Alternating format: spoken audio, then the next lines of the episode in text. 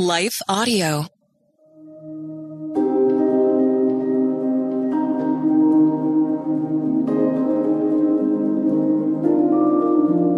Hello. Thank you for listening to Your Daily Bible Verse, the podcast that examines one verse each day to learn more about God and His will for us. I'm your host, Jennifer Slattery, and after this short word from our sponsor, we'll dive into today's Bible verse, Luke 15 32.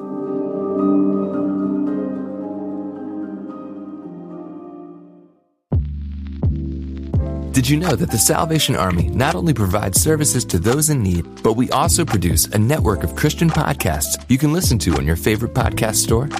One of these shows, Words of Life, is a 15 minute weekly show featuring interviews, testimonies, Bible studies, and more.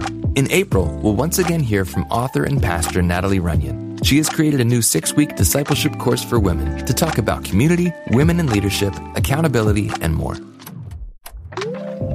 We want discipleship to be what's drawing people, not bounce houses. They're more likely to come back and not just to be entertained.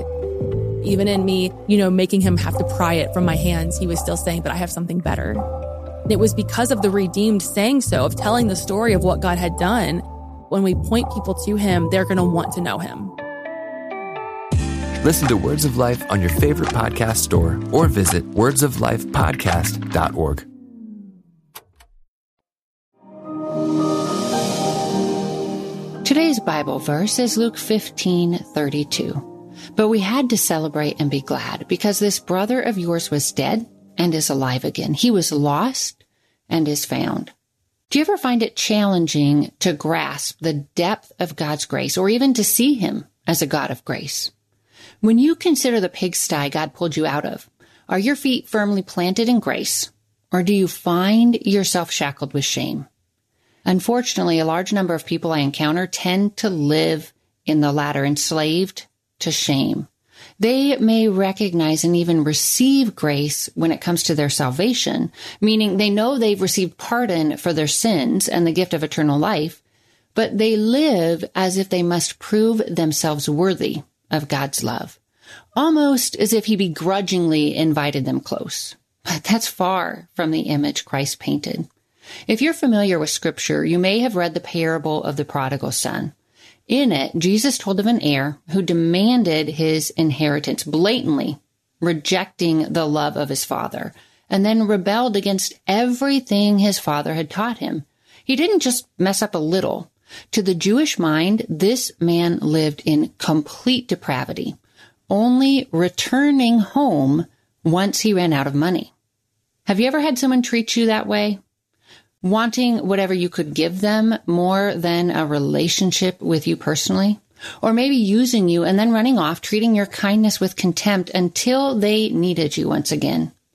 I can't help but wonder how often you and I treat God in the same way, seeking the benefits he offers more than a close relationship with him or wanting his benefits apart from his commands, ignoring him until we find ourselves in a place of need once again. God would certainly be justified to leave us in the messes we create, to hold our past sins against us, to make us repay his kindness and earn his love. No doubt this is what the Jewish listeners hearing the story Jesus told expected. After squandering all of his money through wild living, the prodigal son, the man in the parable, he sank to working with unclean animals and even to longing for their food, which would have been seen as even more defiling. Expanding on this, Bible scholar Craig Keener wrote, quote, At this point, Jesus' Jewish hearers are ready for the story to end. The son gets what he deserves. He is reduced to the horrendous level of feeding the most unclean of animals. The son is cut off at this point from the Jewish community and any financial charity it would otherwise offer him. End quote. And maybe you've been there. Maybe you have fallen into such sin. Everyone considered you filthy and turned away. And maybe so accustomed to judgment and rejection from people, you expected God to treat you in the same way, to view you through the filth of your past rather than through the lens of his grace. But Jesus made it clear in the story of the prodigal That is not how God responds to me and you, his often self-centered and rebellious children. Like the father in this story, he waits for us, watching attentively for our return. And once we make even the slightest turn towards him, he begins running to us, bridging the gap and doing the bulk of the work. This description of a father running, that would have sounded shocking to Christ's first century listeners because in his day, dignified men did not run. To do so, they would have had to hike up their tunic, thereby exposing their legs, something considered shameful in that culture, which makes one wonder why did the father run? Was he so excited to have his son back, so impatient for their reconciliation that he simply couldn't contain himself? Maybe, but in a Biola magazine article, author Matthew Williams suggested another reason. He suggested this was to spare the son community shame. He went on to explain in Jewish culture, someone who lost their money while living among foreigners was viewed as such a disgrace. The community would publicly and ceremoniously reject him. But by running to meet the son before he encountered anyone else, the father made a statement. According to Williams, quote, the father probably ran in order to get to his son before he entered the village. The father runs and shames himself in an effort to get to his son before the community gets to him so that his son does not experience the shame and humiliation of their taunting and rejection. The village would have followed the running father, would have witnessed what took place at the edge of the village between father and son. After this emotional reuniting of the prodigal son with his father, it would be clear that there would be no kezazah ceremony. There would be no rejecting this son despite what he has done. End quote. In the same way, Jesus endured the shame of the cross to remove our filth, to make us clean, to remove our shame and to welcome us home as his beloved children. Because although he convicts us to save and transform us, he never shames us. To the contrary, he went to great lengths at the cost of his life to remove our guilt and shame. And that means whenever we feel shame, we can know with certainty it does not come from him which means we must throw it off and sink deeper into the robe of righteousness with which he clothed us. Let's pray.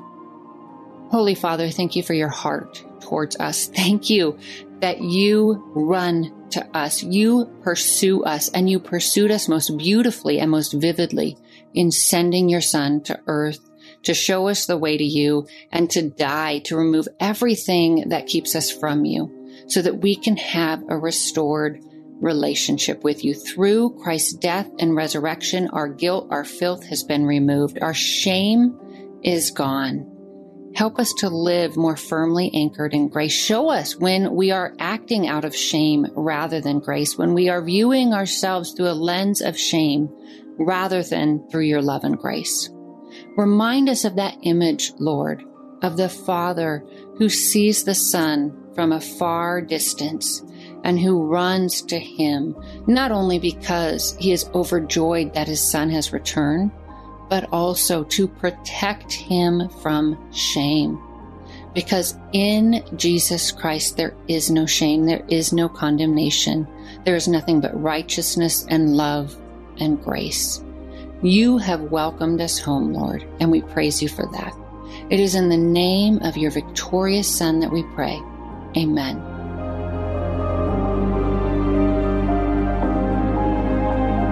Your Daily Bible Verse is a production of Life Audio and Salem Media. If you liked what you heard today, please take a second to rate and review this podcast in your favorite podcast app so that more listeners like you can find the show. For more faith filled, inspirational podcasts, visit us at lifeaudio.com.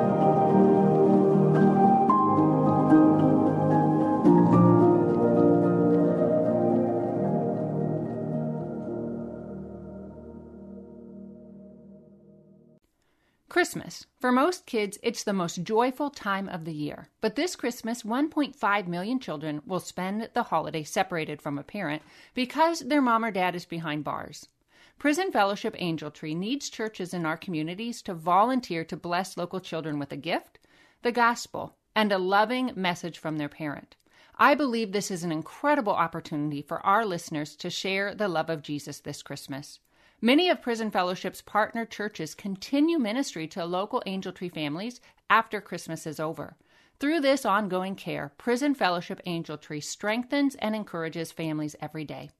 Angel Tree wouldn't be possible without the help of faithful volunteers. If you're ready to make an eternal impact in your community, please register today at angeltree.org backslash church. That's angeltree.org backslash church.